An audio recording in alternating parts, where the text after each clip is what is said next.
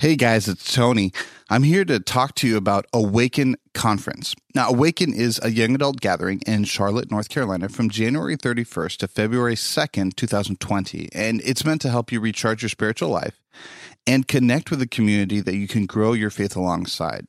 Now, this year's presenters include a killer lineup with Caleb Isley of Humans of Adventism, and of course, a friend of the podcast. He's been on a few episodes. Kim Cove, a licensed counselor, and Randy Ban, the creative producer at Nike World Headquarters. The keynotes will be brought by Ben Lundquist of the Rise and Lead podcast, uh, a good friend of mine and an amazing speaker. Trust me, guys, you will not want to miss out and absurdity will be there. So me and Becker, uh, you get get to see us if you come out. Uh, would love to come and talk to you. We absolutely think that this is something you're going to want to come and see. Speaking of, if you enter the code absurdity at awakennc.com, that's absurdity, A B S U R D I T Y, at awakennc.com, you're going to get a 10% discount. We'd love to see you there. This is absolutely something that we support, and we think that Awaken is a part of the growing church movement that we want to see moving forward. Uh, once again, if you enter code absurdity at awakennc.com, you'll get a 10% discount off the initial price. Love to see you guys there. Today's episode of Absurdity is sponsored by The Haystack. The Haystack is a voice for young adults in the Seventh day Adventist Church that produces articles, music reviews, videos, and more. To check them out, go to www.thehaystack.org. The Haystack Life, Culture, Theology.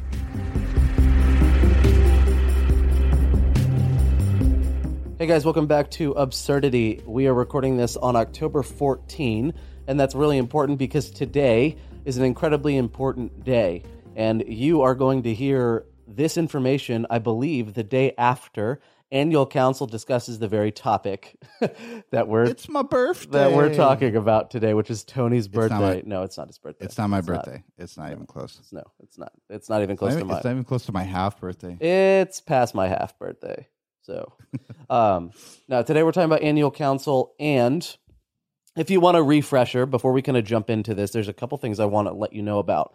First of all, if you want a refresher on all things annual council, on what has happened leading up to this point, uh, and, and what has brought us here, then go ahead and jump back to episode number 17 when leadership falls short. That is actually the episode that prompted Tony to reach out to me to get involved here. But that was last year. Last year, I covered annual council and what was happening and how we should respond to it. And uh, so that that is a solo episode that you can go listen to. But today we're doing this year's annual council because things have gotten so much worse and uh, I'm just so excited about it. Said no one ever. So last last night you tweeted out like, "Oh, this is the worst year," or it, it keeps getting worse, or this is the worst. Oh, I said the worst part about all of this worst, is that the worst part worst hasn't part happened yet. hasn't happened yet. That's what it was. And uh, I'm not fully awake, folks. This is I'm recording from Arizona. I'm doing um, I'm doing a week of prayer out here. It's a three hour time difference, so I'm like not fully awake. This is going to be exciting. It's nine fifteen anyway, so here, six fifteen your time. Yeah, yeah. So, um, you tweeted that out, and what was hilarious is that I was right next to Steve, and I saw him like twitch and like like grin, and I didn't figure out why. And then all of a sudden, my Twitter went boop boop boop, and like three in quick succession, and it was you tweeting out. The worst part of this is that the worst hasn't happened yet, and then he immediately tweeted up the worst yet. the, the, the, the, Simpsons, the Simpsons yeah. movie. This is the worst day of my life. The worst day of your life so, so far. far. and, I, and I, was, I, could not stop laughing because I'm like, yeah, no, it's just gonna keep. It's not gonna get better. Listen, but yeah, I think it's it's interesting to me that it just keeps. I am, you know, the the, the the hilarious thing about all of this is that it's a it's a big like history and wear old timey clothes and all this stuff, and I'm like, yeah, um, l- literally we're repeating it. Like this is the, the the the you remember the thing about fearing the past, um, is that we we don't learn the mistakes from it. Yes, or fearing the future is that we don't learn mistakes from the past. Yeah, that we're doing that is the problem. Like the only thing we have to fear for the future is exactly what we're doing right now. Let's go. Like no, no, no, no, no, no, no, no. That's this is the exact opposite. also, by the way, folks, I would like to point something out. I got ready for this trip, and I very specifically um, packed away all the recording equipment in a very safe location, like in between layers of clothes, on a checked bag to make sure. Like I, I got stopped and specially frisked by the TSA because I'm like, yeah, this is I need it in this like I told the TSA officer when he went through my bag, I'm like, can you put that back in the correct order? Because like I need this to be safe. And I forgot the brand new headphones. Yeah, I'm, I'm noticing got. that literally as you I'm started talking so about this. mad because I was like, I was I was putting it back in. I'm like, wait, where where where the, I left them on my bed. Okay, well, at least you left them I'm somewhere where so you mad. can still use them the next time we record. Yeah, no, I can still use them, but I'm so mad because I was like, I specifically packed everything, and in in packing it away, I just totally forgot that they were there. Yeah, so okay. great stuff. Dude, you know what my favorite thing about annual council is? My Twitter game is on freaking point whenever. dude i i started following like eight people during the gc in 2015 and now like every every time annual cancel comes up i find more people and people start now people start following me i don't know what that's saying but i'm like oh Dude, my Adventists Okay. don't celebrate All right. Halloween tweet has over 100 likes, which doesn't normally happen. And I consider that Adventist viral because, like, Adventist, Adventism is such a No, like, subculture. yeah no it is. Like- i i made a mistake the other day and i didn't realize i did it did i tell you about this i retweeted and commented on uh, Sean Lowe, who apparently was a, a contestant on The Bachelor. I just think he's funny. Like I found him on Twitter at one point, and I was like, "Oh, this dude's hilarious." Apparently, he was a he was a contestant on The Bachelor a while ago, and he he's the one who married the Asian chick, and they have like kids, and they're actually like a real family.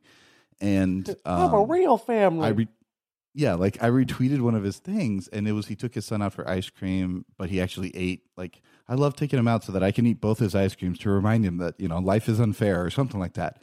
And I tweet out like this is this is the type of parenting I want to do, and all of a sudden, white girl Twitter took over. The tweet, the retweet I did had like 350 something likes, like 12 retweets. I'm like, I've never, I literally, I was literally was like, what is happening? And it was all by people that I have no clue about because I accidentally like clicked into a, a, a part of Twitter I have never seen nor been a part of. And I'm not even kidding you, man. Like every single pe- person that liked this was a, a white female within the ages of 20 to 40. Like it was, it was extremely specific, very odd. That's that's Twitter, man. Twilight and you have no episode. control over it. Like that's the best part. No, You have I no didn't. That's the it. thing that I was like, "Hi, I do I, hmm, I seem to have, I seem to have struck a nerve with some of you. Yeah, for real. Um, So. all right, so let's I'm gonna start my stand-up career. Let's let's kind of jump into this. Um, let's do this. So we're gonna we're gonna try and lay this out. This is gonna be less discussion based and more kind of like expla- explanation and ex- exposition uh, because we just have to explain like what's going on, and you'll hear our kind of opinions um, throughout this. But it's that just letting you know, like this is going to be more of an informational episode than it is going to be something um, kind of more laid back or discussion based. Like I have a whole slew of notes here. well, because most of the time when we have a topic, it's generally a topic that we have to kind of start the discussion on. Like we Yeah. kind of have to stoke the fires a bit. Like with this, it's almost like we just have to put it forward, and it's just gonna run. Yeah. Like it's just gonna go. our goal is that over the next like you know 50 minutes or so you can catch up on everything by passively listening rather than having to scour through a bunch of like it took me probably the better part of an hour and a half to get this all together Yeah. just because it was so hard to find where all the different articles are buried and Yeah. so all of our everything that we talk about is sourced and i will have those sources in the episode description just so we're all are not- clear on yeah. this and i've tried Just- to be pretty fair about my sources this is the difference between us and the random people you will hear. And and that's why I appreciate like literally this is our the one year anniversary when when I was like I gotta get on I gotta come on this because you're gonna hear a lot of discussion about this. The difference what we're trying to do is we're going to break it down for you because we are quote unquote in the system so we understand what those types of things mean. So like a certain decision being taken, a lot of times people don't see the unintended consequences of it or the the secondary consequences of it, right? The shady, quote unquote, manipulative stuff. So, for instance, one of the big things about um, the divisions deciding whether or not people can be ordained wasn't whether or not the divisions can decide, but rather that now the GC decides. That wasn't the big deal. The big deal wasn't that, yeah, we don't want people to get ordained. The big deal was the GC has the power. And most people didn't realize that. Most people I talked to was like, okay, but do you realize that's what this actually did? And they went, oh. Yeah. I was like, yeah, this is bigger than just this. It's Mhm. not that specific. And so just a little thing like that is is what we're going to be trying to be explaining to you and breaking it down because a lot of people are going to be talking stuff and got no sources to back up. Certain leaders of a large section of our denomination are going to be saying statements like you know worship styles and Oh non-biblical gosh, worship don't even styles stop. and what we're going to do is basically say, here's what the Bible has to say about worship style. That's the difference between us and people out there. Yeah. Uh, by the way, he's not making like some passive aggressive shout out to other podcasters that are No, I'm covering not. this.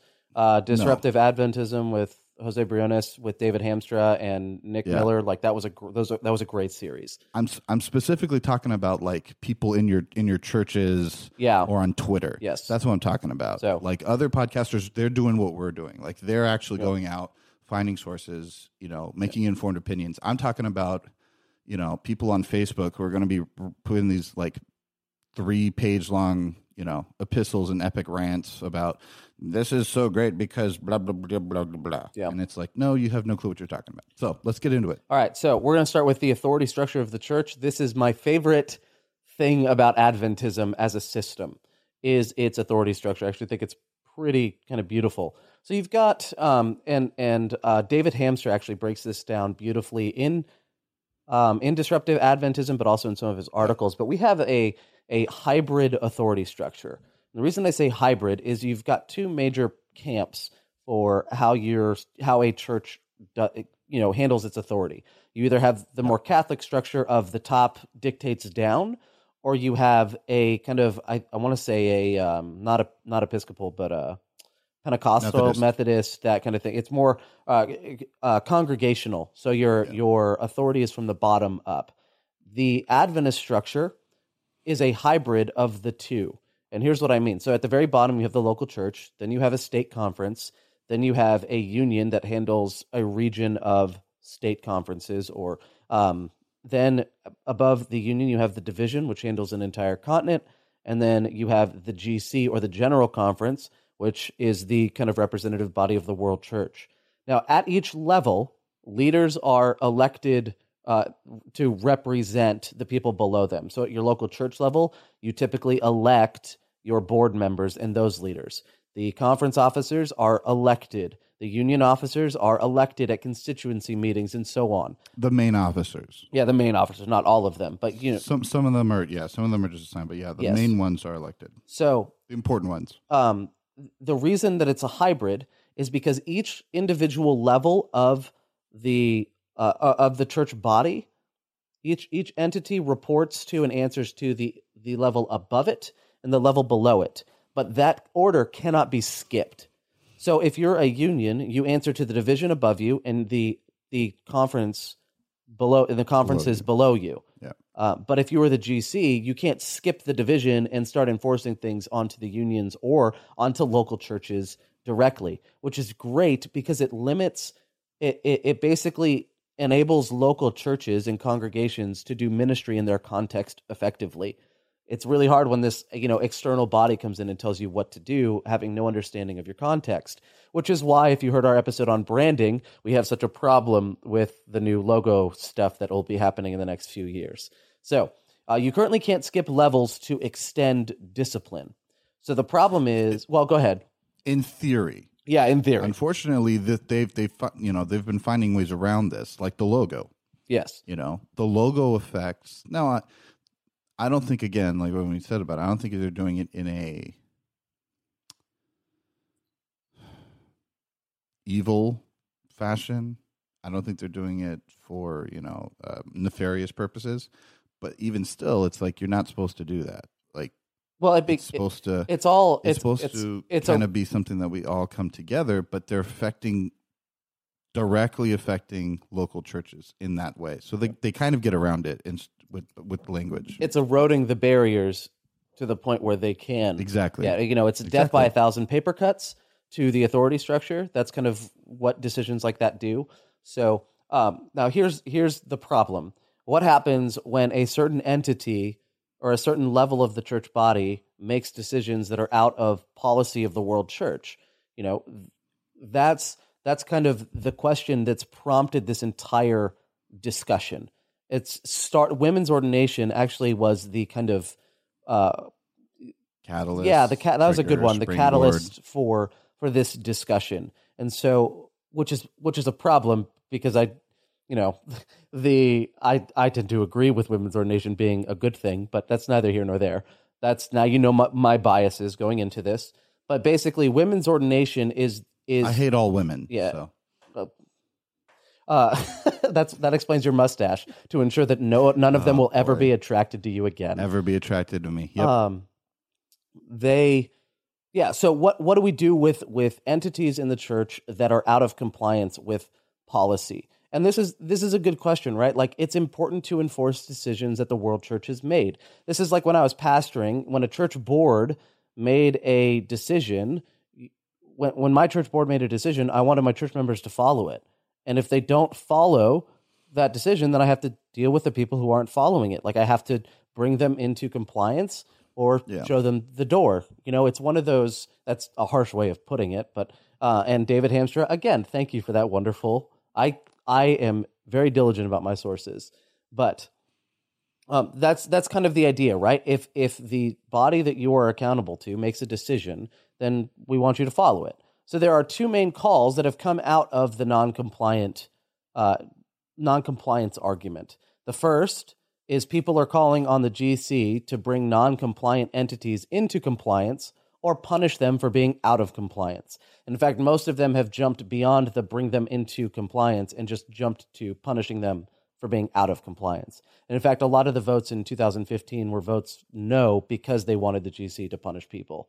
So Yeah. that's the first main call. The second main call is change the policies so that non-compliant entities are compliant.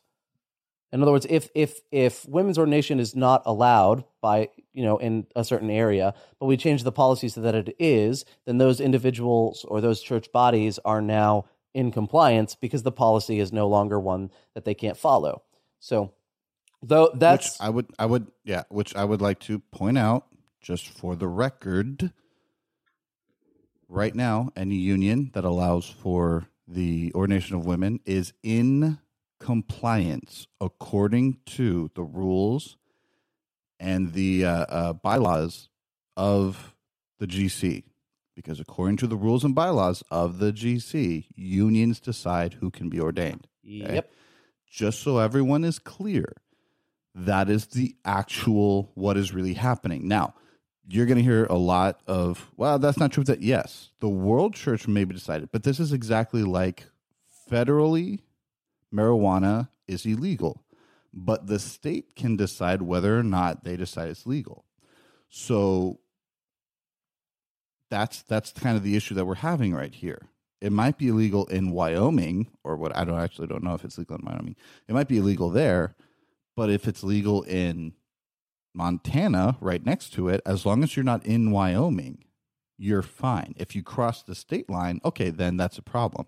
But if a union does that, the union, as of right now, is actually in compliance. So this is what's fascinating to me is that what the GC is actually asking is not to bring unions into compliance with union policy or even GC policy, but rather to bring them into compliance with the unspoken request of the GC.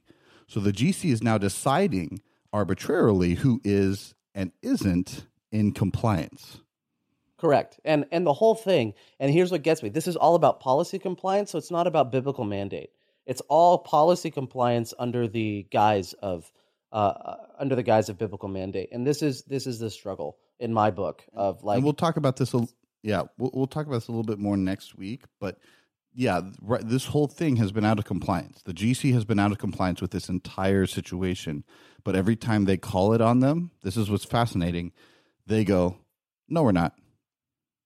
Yep. Quite literally, No, at annual not. council last year, they were like, "Point of order, this is out of compliance." And Ted Wilson literally came together with his group and said, "No, I don't think we are. We can move on." And, Yeah. and they were just like, "What do you mean? Like, yes, you are. like, you can't just say no. It, it's like income tax in the United States. Income tax is specifically mentioned by the Constitution, saying this we will never have this. This is wrong. Except that the people who decide what the Constitution says are paid by income tax. So they sit there and go, "Nah, it's useful. It's fine." Hmm. even though, even though the, the the makers of the Constitution were like, "No, that is wrong. We will never.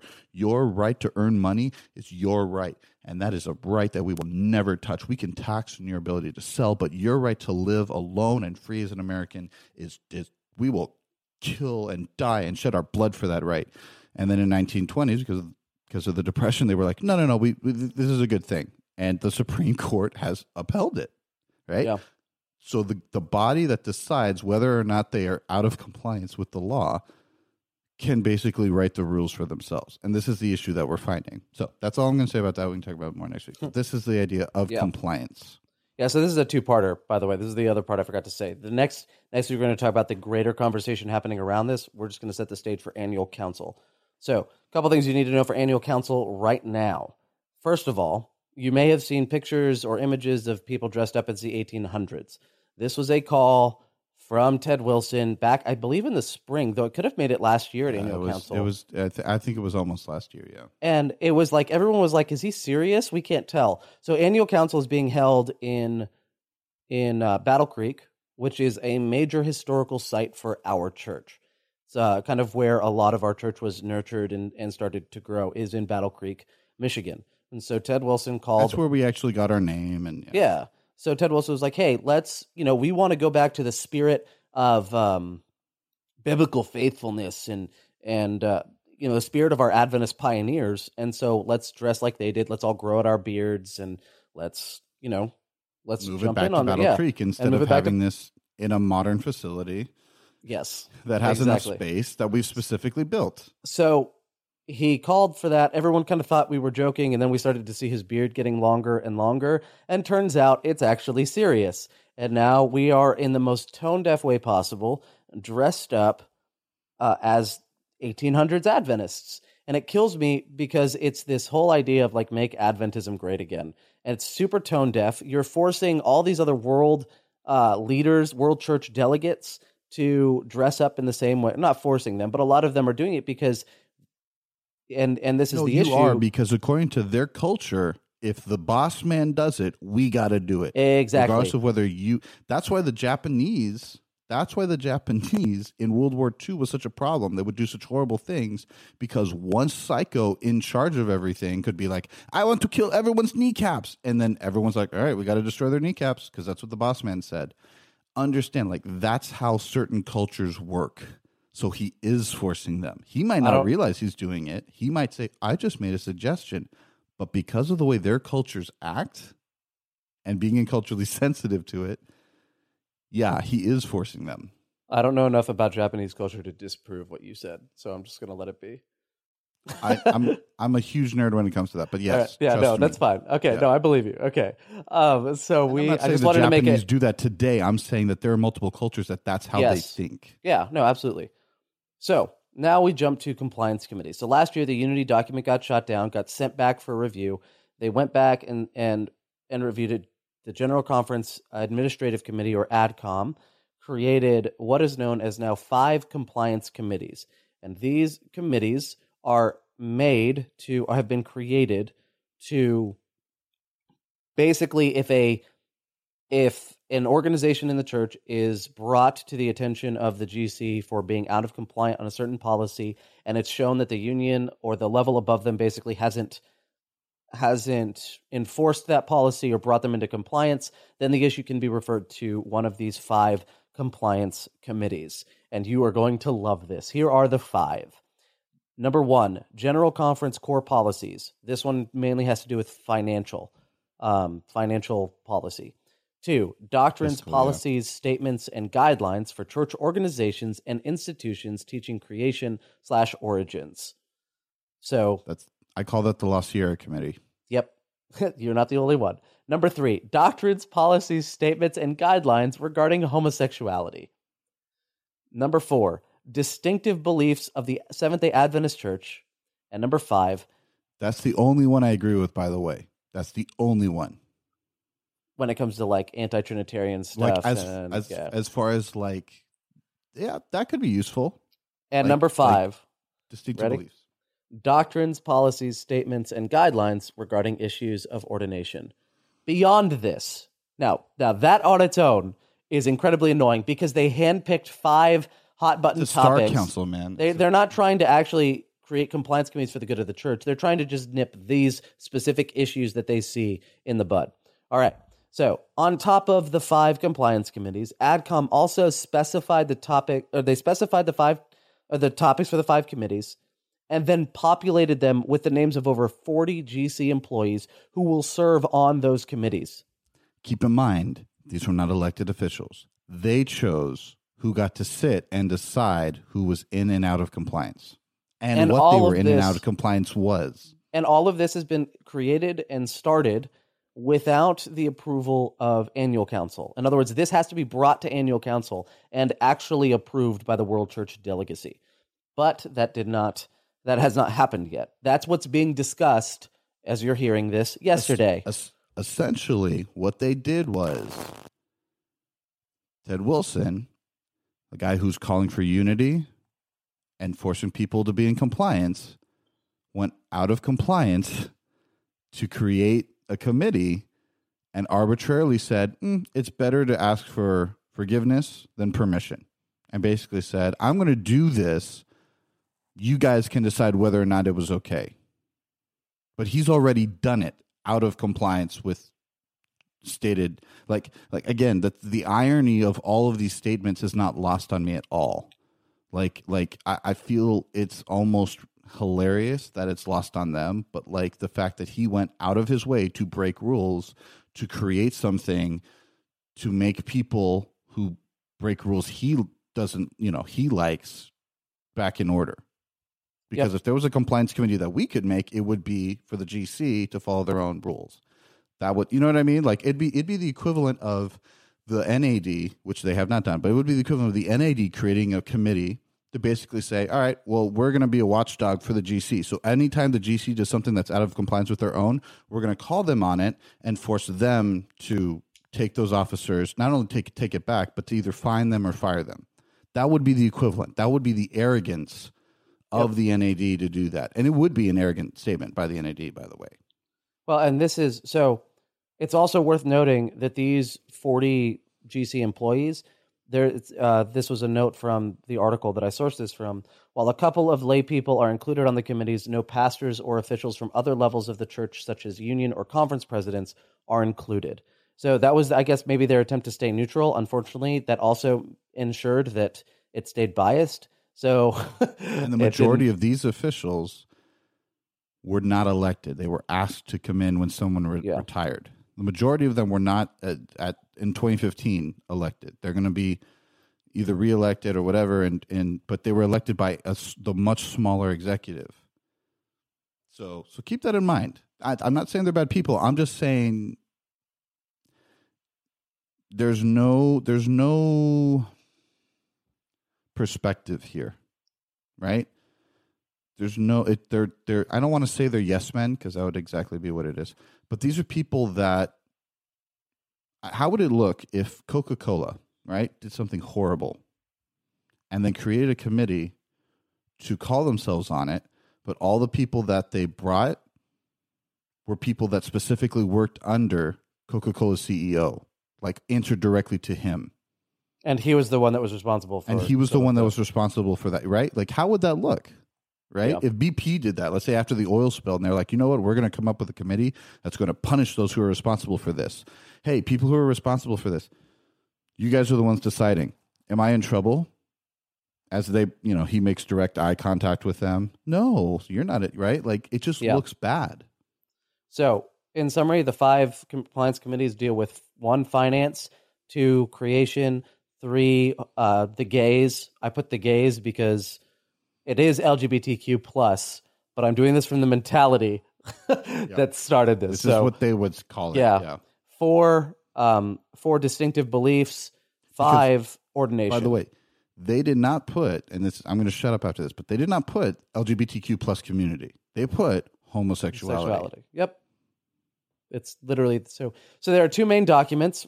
The first one outlines the five compliance committees. The second one is terms of reference and actually outlines the outlines the authority that each that the committees have.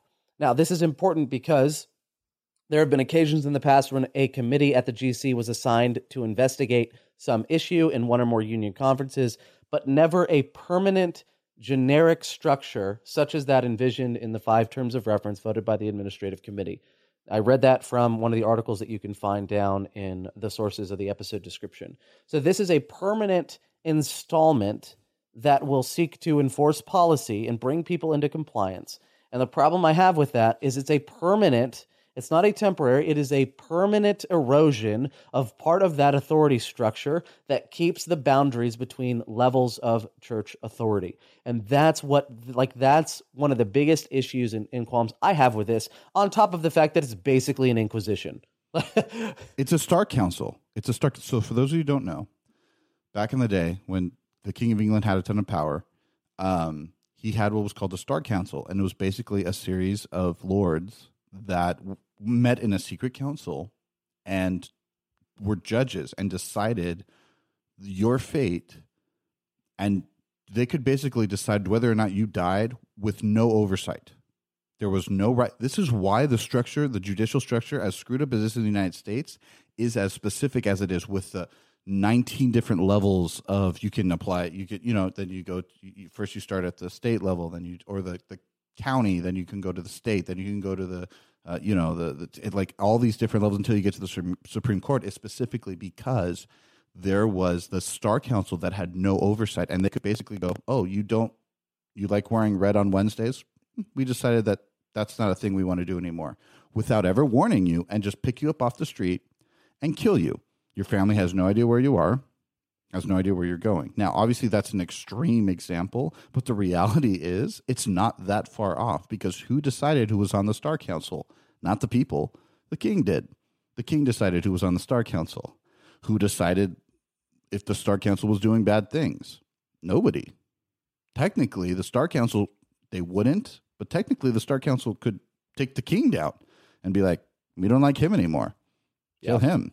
So this is it's just this extreme amount of structure that was not voted on, that was not right. Like who decides Yeah. that's going to be on this council? It's basically just the, the the GC president. And again, this council decides what is and isn't out of compliance. Do you understand? Like they, even though people can vote, they can decide whether or not you know what I mean? They can quote unquote read between the lines and be like, you're not actually following it to the extent we want you to.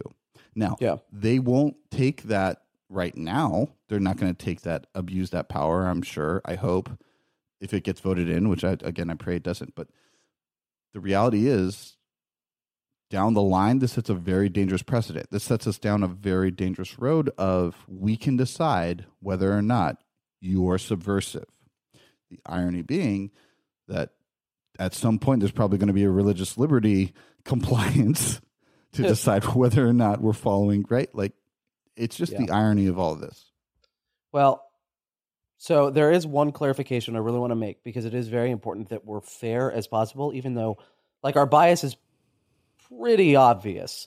But um, it, it is really important that we're as uh, kind of clear on, on this stuff as possible. The compliance committees typically do not have the authority or will not have the authority to actually enact any Yeah. of their decisions.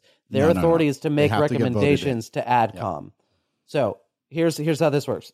If, in the opinion of the executive offers, officers of a conference, union, division, or the GC, uh, change has been requested of a non-compliant entity, but that change has not been realized or there's no evidence of consistent progress, then the GC ADCOM may request may request the appropriate compliance committee to implement its terms of reference. So, in other words, if they see that someone's out of compliance, has been out of compliance for a while and isn't changing, they can then reference them to the compliance committee.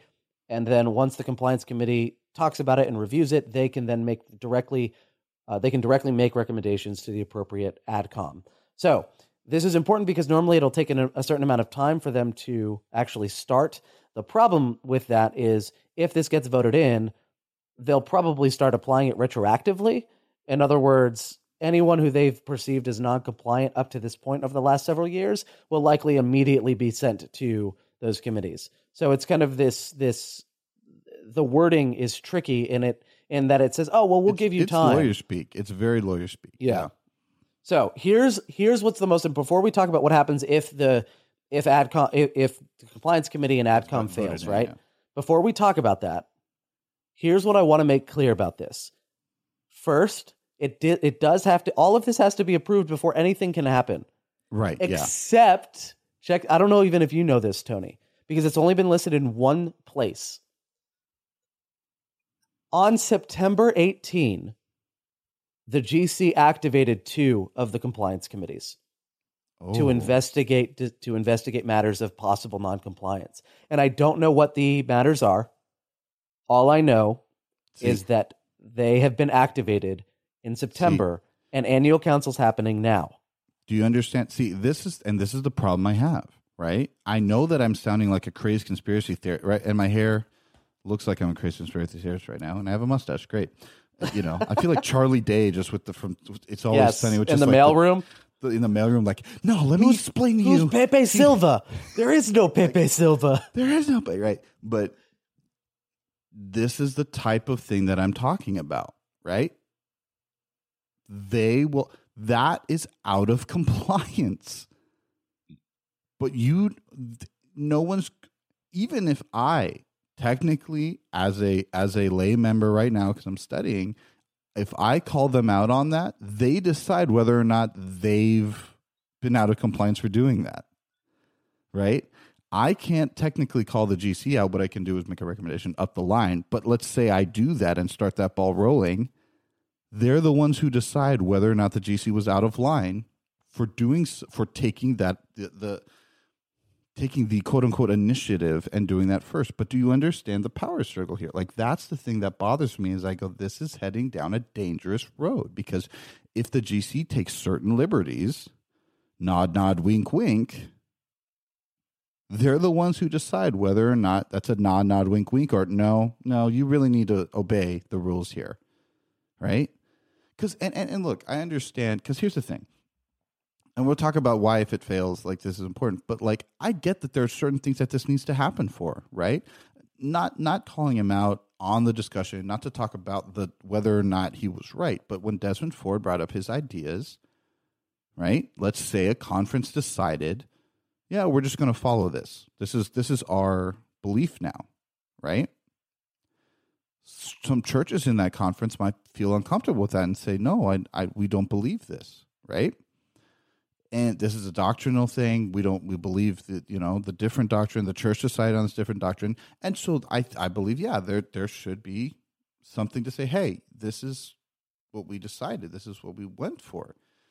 Do I think there's something important there? Yes, but to me, having a straight that should first of all that group should come from a union level it should be a direct mix of women and men it should be a mix of different cultures and it should be a mix of um, people that are aware of the situation right so people from australia shouldn't come if this is the rocky mountain conference right they shouldn't decide it should be people around from that area and they should sit there and go okay what should we do well, we know that in these states, I don't know, they they blah blah blah blah blah blah. I, I'm not sure what the issue is, but that they'll have a, an idea of it, and it'll be a mix of people from both sides. It's not just going to be some arbitrary group that's decided by a small group of people, possibly one person.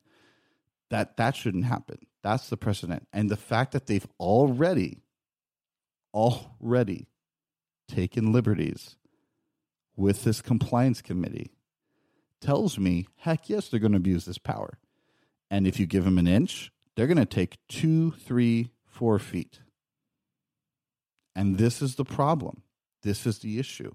Again, last year, you talked about this so well. Just bringing this up was at best, at best, a bad optical move, which was they just brought it up at the last second. No one had time to review it. And they kind of said, We're voting on this now. Like literally, like the next day, they're like, We're voting on this now. No one had time to see it. No one had time to read it. No one had time to go over it. Now, again, a lot of people voted no because they wanted it to be stronger. But regardless, that's a shady move, right? And and and and that's that's the type of things that I'm talking about. Is if you if they were above the board with everything, I would still have an issue with this. But the fact is, they have been playing in in either again at best best scenario and ill informed and something Yeah, that it's looks just optical, yeah, Yeah. an incompetent way, and at worst a manipulate a deliberately manipulative and um, shady, underhanded way, which does not smack of Jesus Christ. And Right. unfortunately, like the Or the evidence Jerusalem Council. Yeah.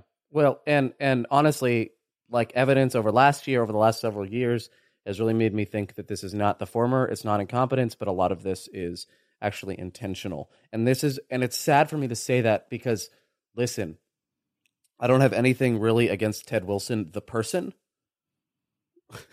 right? I he's- it's different like with Trump. I have some things against Trump the person as well as Trump the president. I don't have anything against Trump or I mean against Ted Wilson Wilson, the he's person. a great guy. I've met him. He's Every a great yeah, everyone guy. I've heard that has talked with him and has met with him and and I have people who know him because he's members of depending their on the topic. Yeah. yeah. They're like, "Yeah, he's great. I I love talking to him." And it's just whenever he speaks as a leader, I end up cringing and worrying and and being filled with with fear and anxiety. So like that's Yeah. that's the thing. Like I'm not trying to talk down uh, on Ted Wilson, but the other half of this, and this is what kills me. And we'll talk about this next week with a document that, or an article that was released. But Yeah. if you are a public leader, you accept public criticism. Period. This is the reality. I am a public podcaster. I accept public criticism. Same with Tony. Like it's just if you're a pastor, you you accept criticism. If you are a leader in general, you accept criticism. It's just something that has to on happen. On behalf of anyone else. If you speak on behalf of anyone else, you are now held responsible and and held um, accountable by that person. That's the point of of a republic. In a Yep. pure democrat, the way the Greeks did it, everyone spoke for themselves, and it's chaos and it's noise. So in a in a in a, uh, a re- representative system, which is what the, the the Adventist Church has, certain people speak for certain people. And when Ted Wilson speaks, he doesn't speak for God, interestingly enough, as much as some people want to say he does. He mm. speaks for us. Right? He is not the high priest. We are all priests. God can speak to all of us. But what he does is he speaks for us back to us. Right? He represents us to you know, he represents the US to Africa and Africa to the US and you know what I mean? Like he represents us to all of us. He is he is all of us. And so all of our voices hold him accountable. Whether or not he wants to admit it and whether or not other people want to admit it, that's the reality of the being the GC president. When you put on I almost said that hat and that, that no, that's not a I'm not going to go there. When you when you step into that office, that responsibility gets put on you. Yep. And so again, I'm holding that office to accountability, not the person, that office to accountability. Um, so let's talk about what happens if, let's say, the, the committee fails. Well, there is one more thing I want to point out, which may be a tangent, but it is important. Uh, re-election is coming up for Ted Wilson in 2020. 2020. So uh, just just laying Register that out there as a thing. Register to vote as an Adventist. no, Um, for real. Hey, seriously, as an Adventist, get on your local executive committee because those are the ones who are going to be sending people. Oh yeah, and- and absolutely. get on, make decisions, be involved because this is important. Now, granted, is that going to make a change? I don't know. We're in the NAD. We're not exactly the most popular kids on the block right now, but the reality is get involved. You know, like get get involved as much as you can. So, if that fails, if a non compliant entity is not brought into compliance and they refuse to be brought into compliance, and what, what happens? So, here's the first thing that happens is that out of compliant entity will be warned. So, if it's a conference president, for example, they will be warned. Now, this doesn't extend all the way down to a church. So if a specific church is doing something, it's the body above them that gets held accountable. Yeah. If it's something happening in a uh, conference, then it's the union that gets held accountable. Um, so this is kind of their way of skipping the the authority lines. So first, the entity is warned and said you're out of compliance.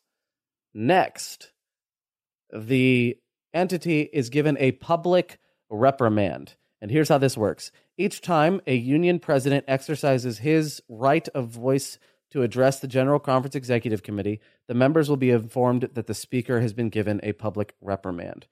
So, love this. I don't love this at all. But each so each time a union president speaks from now on on, on executive committee, the members will be uh, will be uh, informed that he's been given a public re- reprimand. And what I love about this, like I was playing a board game called Quelf, and uh, one of the things Quelf is one of those weird board games, and I got a rule card. If you land on a certain spot, you get a rule card, and that rule card is something that you have to follow for the rest of the game, unless the card stipulates otherwise, or you get another rule that takes the old one away.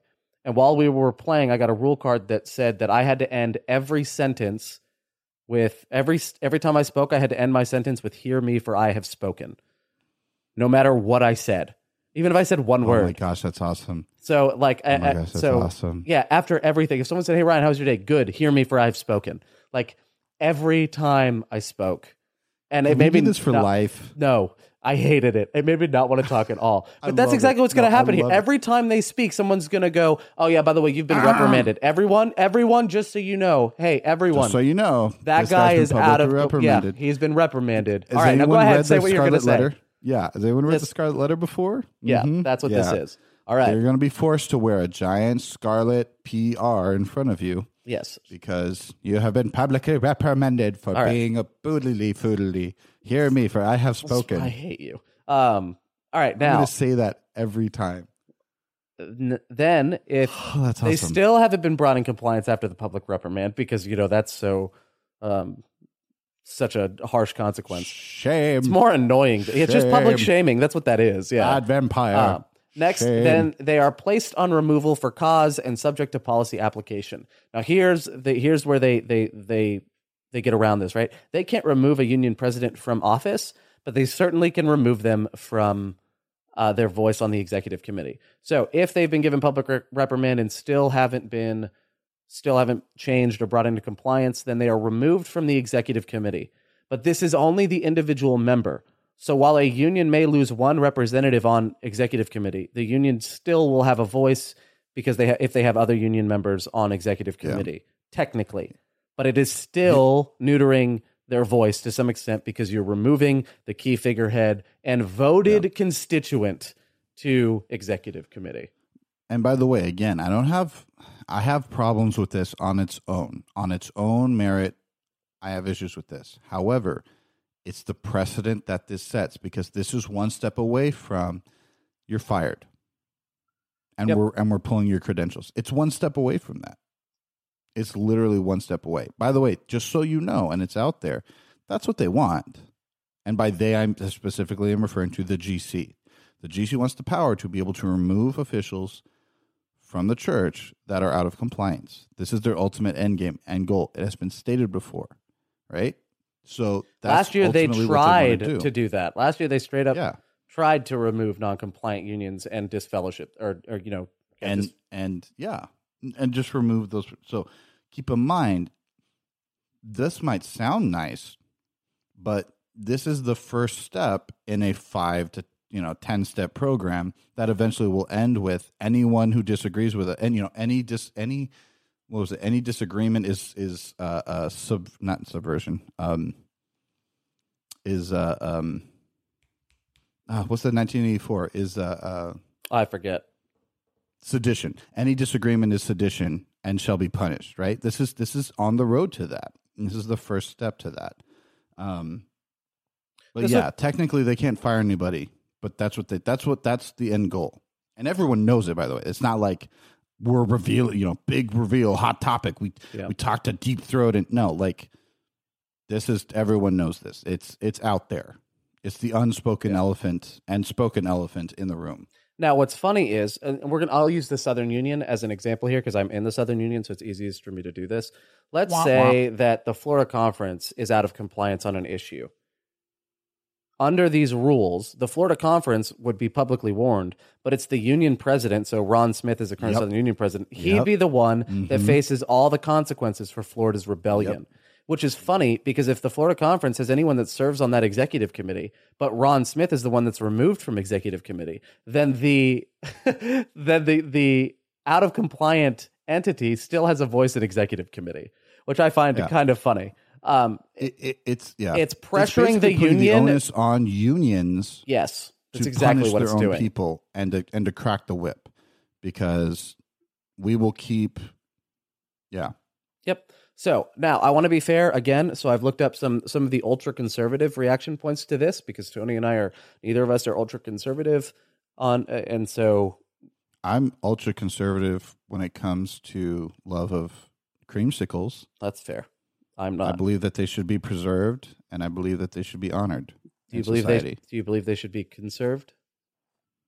I believe they should be consumed All right. So you're an ultra consumer. with consumer. rapidity Consumer. You're an ultra passion. consumer. Um, so the one of the one of the first points I, I found when looking at some of the ultra conservative side um, is this: they don't like that conferences still have a voice when a union is reprimanded. So they think it still gives voice. This like this method still gives voice to rebellion, which is a fair point. Like I could understand why they wouldn't like that. So uh, the the problem I have with this perspective is what about the other conferences? In other words, if you're if if you're saying that because what they're arguing for, what the ultra conservative side has argued for is all the conferences in the union also should be removed. And well, the problem is, well, if Florida conference is the only one out of compliance, what about Carolina, Georgia, Cumberland, and the Gulf states? They're not out of compliance. Why should Yeah. their voice be affected? And so that's that's kind of where I take issue with that stance. A Um, yeah, A, but um, at at least that's like what I love. What I appreciate about this from the ultra conservative side is they're not just accepting it for what it is, but they're they actually do take some issue with it, regardless of whether or not I agree with the issue they take. My my question, my, this is this is what cracks me up though, and this is the this is the problem with polarized politics, which is the, what's happening in society and in our church right now. Yeah, this is great when your side is in charge, but what happens when the next president's an ultra left wing liberal wingnut who sits there and all of a sudden starts going through the conservative conferences and going, "Huh, interesting. You have a lot of churches that donate to Loma Linda, or you know this and that." Yeah, and now the ultra conservative conferences are the ones whose feet are is held to the fire. Because if you don't think ultra conservative, dude, uh, like this is what cracks me up.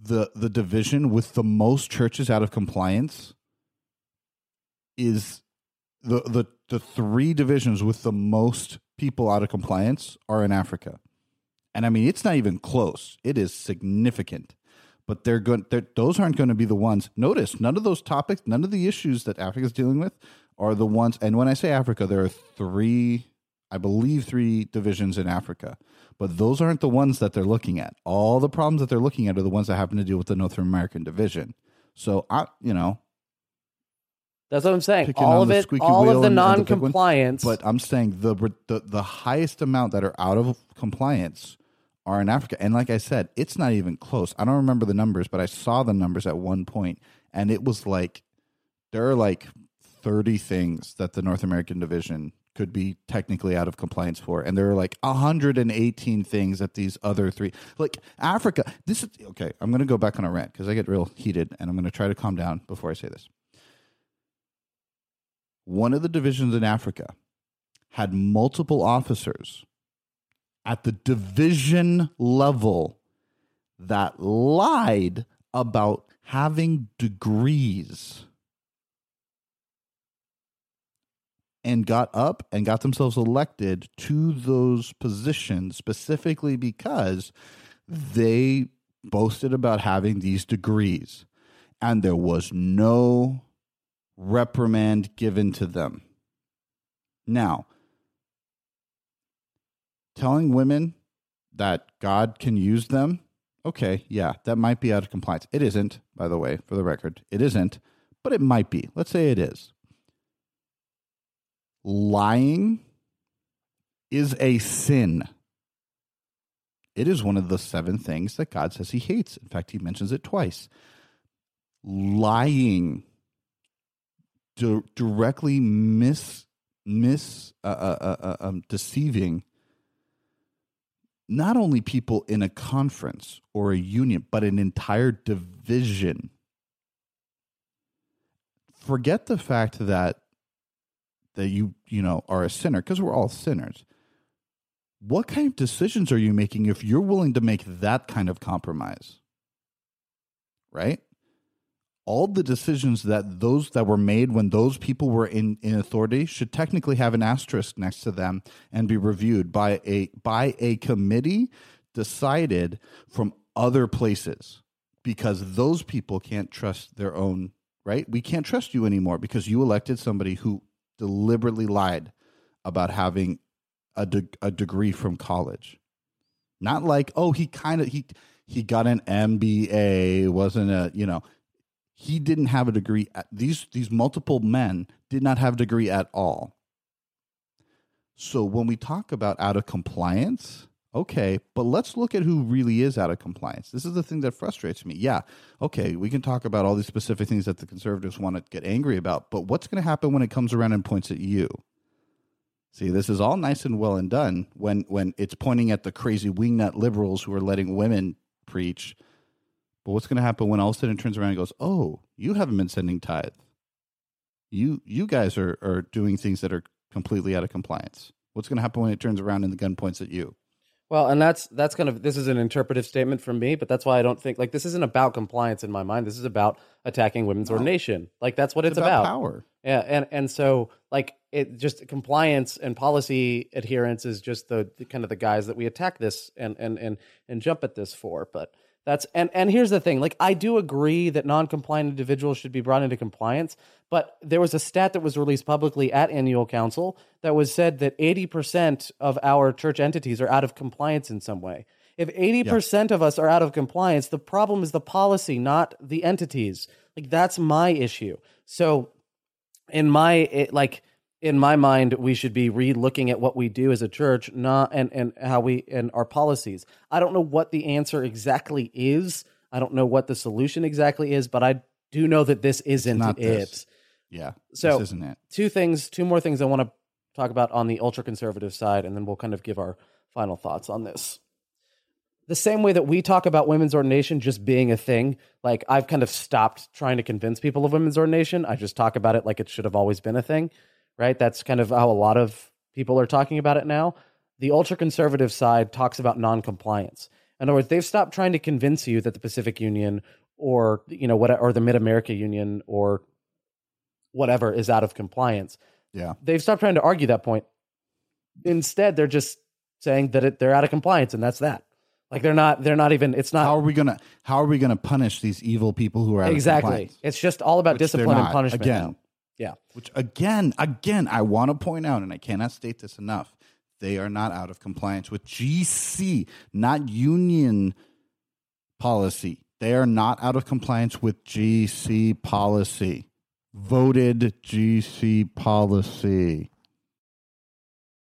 All right. So the last thing that ultra conservatives are calling for is, is swift discipline. Uh, this is the last thing that I want to highlight on. They're calling for swift discipline. So they're saying that the length of time it takes for something to get to the compliance committees and be referred to ADCOM and all that stuff could take uh, way too long, and they're sick of that, and they just want it to be done with and over with, so that it quits. It puts all those rebels to bed. So that's the puts them all in timeout. So that's that's the last thing that they're calling for, and I can understand. Once again, I understand all the things I they're saying. Understand that? I just don't necessarily agree with all I of it. I just disagree with it. Um, so that's because again, it's it's the precedent. Yeah, it's the precedent, right? Here's my thing, like you know, when when the church was at a crossroads, the early church deciding whether or not they wanted to become, they wanted to stay a Jewish religion or a world religion. They came together in Jerusalem. And, and annual council and GC sessions, I, I, you know, for all the, the flack I give it, I love the fact that we do this, that we do talk about it, that we do bring it up because it is something that we can talk, we can talk about it. You know, I can't as a Catholic. I I can just be well. The magisterium decided this, and I, mm, I guess I guess we all suck now. The Pope decided we all suck, so I, I can't really do anything about it. We can talk about this as Adventists, and I love that fact. Right? We can disagree with it as Adventists. I love that. We just want to make sure it stays that way. But the, this is the thing when it comes to the swift discipline. I understand why they want that. But the precedent that that sets not only is dangerous, but it also isn't Christ like. When the Jerusalem Council came together, they said, you know what? We're going to make less rules rather than most because the Holy Spirit's going to bring people to full truth. Right? I think the problem, the deep issue, and we'll, and we'll talk about this more in, in the next episode, but the deeper issue that we have here is whether or not we should be the ones protecting the church. Right? Like like as if Christ isn't going to do that on his own. And it puts the responsibility I have to be careful how I say this. It puts the I'll say it. It puts the responsibility for growing and protecting the church out of God's hands and in human hands. And it says God has has stepped back and we are the ones that need to make sure that he is protected. And personally, I think that's unbiblical. I think that's something that comes from M.L. Andreasen. I think that is heresy. Well, and I think it's something that's been that's been pumped by a lot of the, and I'll say it, the, the right wing side, the conservative side, that we are the ones who have to protect the church, and that has never been it. And when the Jerusalem Council came together in Acts 15 and read it, they said instead of forcing all of you to follow these rules, what we're going to do is just say, don't do this, don't do this, don't do this and leave it at that. Three things. That's it. Because they said the Holy we're going to trust that the Holy Spirit has the power and and the decision. Now later on of the decisions they had to get a little bit more, right? They got a little bit more and more and more, but that's the spirit that I always want to go back to.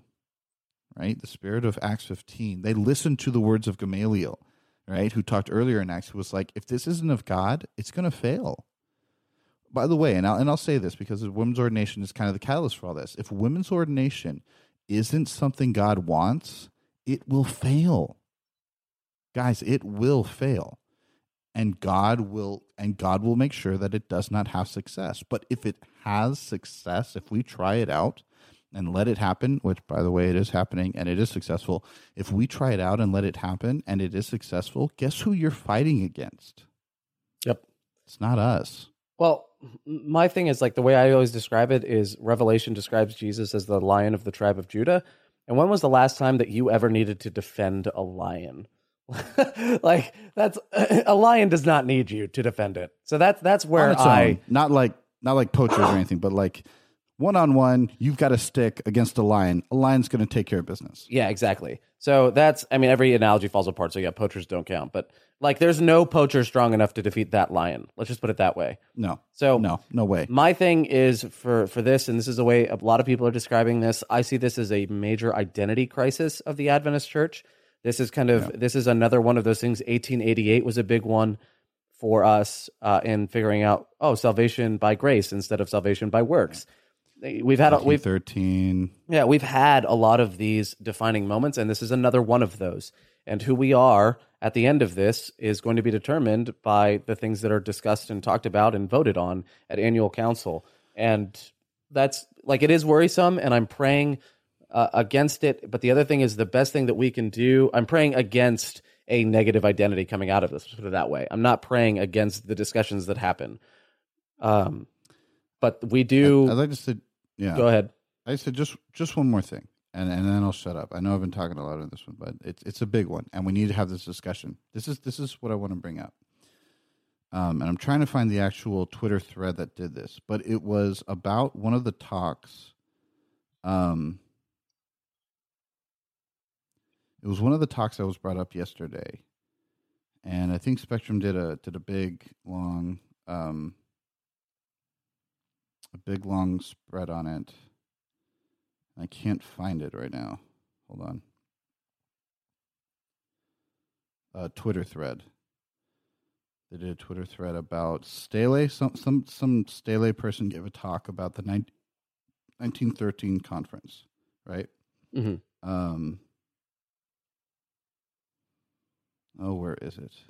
Anyway, the point being that in in 1888, Ellen White was against. Um, Ellen White was against G G G E Butler. Um, or whatever his name is, the guy. That, okay, here, here, here we go. Here we go. What we can learn from administrative authority crisis. It was Arthur Stele's uh, it was on Sabbath afternoon. It was one of the seminars, right? It was the location was in the Great Tent, so it was the main seminar, right? The authoritative crisis from 1901 to 1903. Right? There are several issues that caused church crisis of 1901 to 1903, including numerical growth, institutional growth, financial challenges, decentralization, kingly power. The questioning authority was always in the air from the beginning. Um, the questioning of authority was the issue right? Decision making power was in the hands of just a few men, and even sometimes just one or three. When George Butler was president, had a very authoritarian style, and Ellen White did not approve of his leadership. She sent him an 18 page rebuke. Okay? This was uh, this was a Twitter thread that started. It was uh, at 11:44 a.m. yesterday. Okay? So if you want to go on Twitter, look up Spectrum Magazine at Spectrum, and, and they have it here. She said specifically, a sick man's mind has had a controlling power over the General Conference. Butler has been in office three years too long, and now, in all humidity and loneliness of mind, has departed from him. He thinks that his position gives him such power that his voice is infallible. If Christ is the head of the church, does he work through leaders only or through every member of the body? Right? James Allen White never went against the church organization. They always supported it, and yet they did not feel the control should be in the hands of just one man. Right? So the key decisions that were made in 1901 was the creation of union conferences. Auxiliary or, or, organizations became official departments. The title president was replaced with chairman of the executive committee, and the executive committee had 25 members, and the chairman was chosen by them. G. White said the angels were with the decisions made in 1901, but 1902 was the worst year in Adventist history. The only year in our history that experienced a drop in membership. Fires burned, infighting broke out and people sought power. So in 1903, they decided all institutions, including medical ones, were to be owned by the GC unions and conferences. The office of president was reinstated, and officers should be elected by delegates in session. Right? Reason for this is important. Ellen White was against authoritarian power in 1888.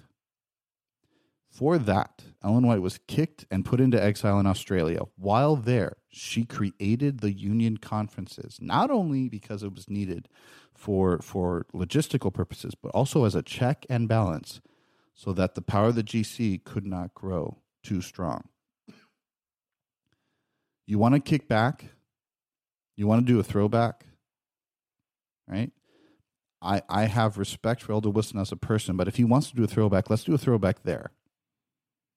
Let's do a throwback to what Ellen White actually said because your his revisionist history is not what actually happened. His idea everything was fine and dandy back then was not true. Ellen White would have been against everything this is doing. I am 100% sure of that in my soul because this is how she reacted when similar things were brought up in 1901. She said, This is not okay. This is not how it works when people try to grab authority to tell other people what to believe and what not to believe, the reality is it sets a dangerous, dangerous precedent. If you don't believe the 28, you're not an Adventist. That's how it works. You're just not. You can be a part of the church, you can be whatever, but you're not actually one of us because you don't believe the things we believe. That should be the defining factor. Not whether or not you follow every iota of the rule because I think that there's a good precedent and I think it's important and policy protects us in case something does go wrong. But the, we have way more in common. It would be way better for us if the unity and ancient history were, were of the church to be honored, right? The best way to honor that is not to grow, give more power to the GC, but rather to spread that out to more people and to make sure that people in local conferences and, and local congregations understand that they are the most powerful part of our church. Mm. because we are bottom we are bottom up. We're we're top down to a degree, but we're bottom up. The work of the church gets done by the local church. Yeah. That's where it all sits. And that's what we have to remember. And Ellen White, who is the one who's probably going to be quoted more than anybody else at this session, right? She's the one who said, yeah, she was out of compliance creating unions. So if they want to go and punish unions and get rid of them, well, guess who you're going against, buddy? You're going against the prophet that you all hail so wonderfully. So this is the this is the last thing I'm going to say is just remember that everything that these people bring up when they say, "Oh, well, history want to go back," keep in mind there's two sides to that coin. They want to remember certain parts of history, but remember that there were other parts, Would you and those parts speak strongly. would you say they want to whitewash history? Also, let it be known that on this Oh. episode of Absurdity, we have learned that when Tony says this is the last thing I'll say, he means that I have three more things that I want to say. I have three more things I want to say.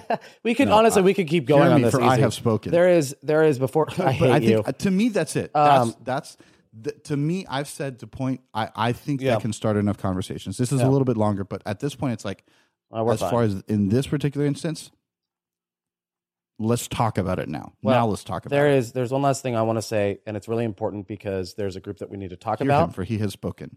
and it is this: if you are in the group that sees all this and says, "I'm done with Adventism," or "I want to leave Adventism," or "I'm done being an Adventist," there's a couple things that I want to bring to your attention here because this is really important. A, if all the good people leave, the bad people win, and um, Thank you. Uh, and I'm not saying that Wilson is a. I guess I am. I guess I accidentally said that or implied it. What I mean is, if if a positive ideology, if you want your positive ideology to win, then you have to stay and fight for it. That's really what I mean. Fight for it on your knees in prayer. Fight for it by getting involved on the local level, being elected to a delegacy, and being able to cast a vote and speak on behalf of your conference or you know the people that you want to represent getting involved at the local level is the best way to change things at the higher level. I said that a year ago and I maintain it now. Beyond this, um, I was actually listening to the Bad Christian podcast about a year ago. I'm going to see if I can find the episode again and link it in the description. But it was with the wife of uh, a prominent leader within the Mars Hill church community that was pastored by Mark Driscoll, not the Rob Bell one, Mark Driscoll out in Seattle. And when Mark Driscoll's corruption and all of his issues were being, you know, revealed and and were unfolding publicly, people were asking for years. People were asking this this um, this woman's husband, "Why are you still there? Like, why don't you leave?" And a lot of the pastors in that community, a lot of the leaders in that community were asked the same question. When your leader is so bad, why don't you leave? And their response was, why should we be the ones that have that leave? We haven't done anything wrong. I've really held on to that. This is our home too. And when I see kind of authoritarian power grabs like this, it's scary and it's frustrating and it's heartbreaking because I'm Adventist because I believe this. And this is the only place that I can go that has the unique interpretation and mix of the beliefs that I hold. Right? There are other denominations that have the Sabbath. There are other denominations that believe in the state of the dead the way we do. There are other denominations that have prophetic interpretation. There are other, uh, you know, that but Adventism is the only one that has the unique blend of those that is expressed in a way that I agree with and, and can jump into. And I want to and I want to stay and be a part of this because this is home for me. And I'm and I would imagine that the reason the reason that this angers you so much, the reason this bothers you so much is because this is home for you too. My request of you is is that you don't give up and that you remember that your beliefs are much more than an organization or leaders that you disagree with or moves that you disagree with. The reason we talk about this, we're not going anywhere, at least not anytime soon. Uh, Nope. We're talking about this, and we are just as angry and upset and frustrated as anyone else is about this. And I'm watching. I will be publicly reprimanded. I am Um, okay with that. the other the other the other thing I would caution you of is if this is the line that makes you leave, be prepared to explain while all why all the other stuff that you didn't like was not the line. So if your line is the authority structure flipping, if your line is the authoritarian power grab from the GC, then you need to be able to explain why your line wasn't LGBTQ, wasn't women's uh, oppression of women in ministry or wasn't uh, whitewashed history and, and racism in our church's history or even our church's current uh, current state of affairs, right? You need to be able to explain why the other things weren't if this is your line. Otherwise, you shoot your own integrity in the foot. So uh, that's a warning and a caution to you that is not necessarily like you can leave and not do that. To to yourself. Yeah, like- not to us. Yeah. By the way, you're gonna have to justify this to yourself. Yeah. Kind of hard to be for those causes. Because you don't answer to us. Yeah. Yeah. So I, I, I this is I, I just I, I want to add to you, man. I just want to affirm you on that. This is this is home for me too. This is why we do this. Like, stay strong. Because here's the reality: even if the worst happens and this all gets voted in and it all happens, eventually, to end on a lighter note, all these guys are going to die. Like, we're so the next group coming in can come in and reverse everything. So if anything, we just got to wait them out. That's all we got to do. That's literally all we have to do is just wait them out. Yep. And and then we can come in and go, all right, well, this was a bad idea. We're going to fix this. Which, by the way, 1888, salvation by grace wasn't voted, right? Like No. it wasn't. And then later on, they're like, oh no, we we screwed up with that one. Like, let's that this is the right thing. So keep strong. This is still your home. This is this is this isn't going to stop us no, not it's at a all. stumbling block. I think it's going to keep us from from. I think it's going to delay Christ's second coming. I think it is personally, but this isn't going to stop us. Yeah. This isn't going to stop Christ's church. All right, so that is it for part one on our series on annual council. Next week, we'll be talking about kind of the greater conversation, Oregon's letter about tithing, George Knight articles, all that good stuff. The greater conversation unfolding around this. So uh, next week, we'll be talking about that. Um, if you want to subscribe to Absurdity, you can follow us on iTunes, Stitcher, or any podcatching app. I'm working on getting us on Spotify. If you subscribe to us on iTunes, please leave a review. That really helps me out. If you have any comments, questions, or feedback for the show, you can tweet at me at Ryan180 Becker, or you can tweet at Tony, which is Tony underscore Anobile, T O N Y A N O B I L E E. I L E. Or you can search the new Dr. Jones. Yeah, yeah. Hey, I learned how to say it just like you. Isn't that exciting? Um, You did even with the Yeah. like the inflection. I and got the, you. Like slowing down. I was know like, you well. Um, so thank you guys so much for listening. We are praying for annual council. We're praying for you this week. Um, keep strong. And if you want to support this financially, patreon.com slash absurdity podcast is the way to do that. Every dollar helps. Thank you guys so much for listening. And we'll see you next week with part two on unity, compliance, and rebellion.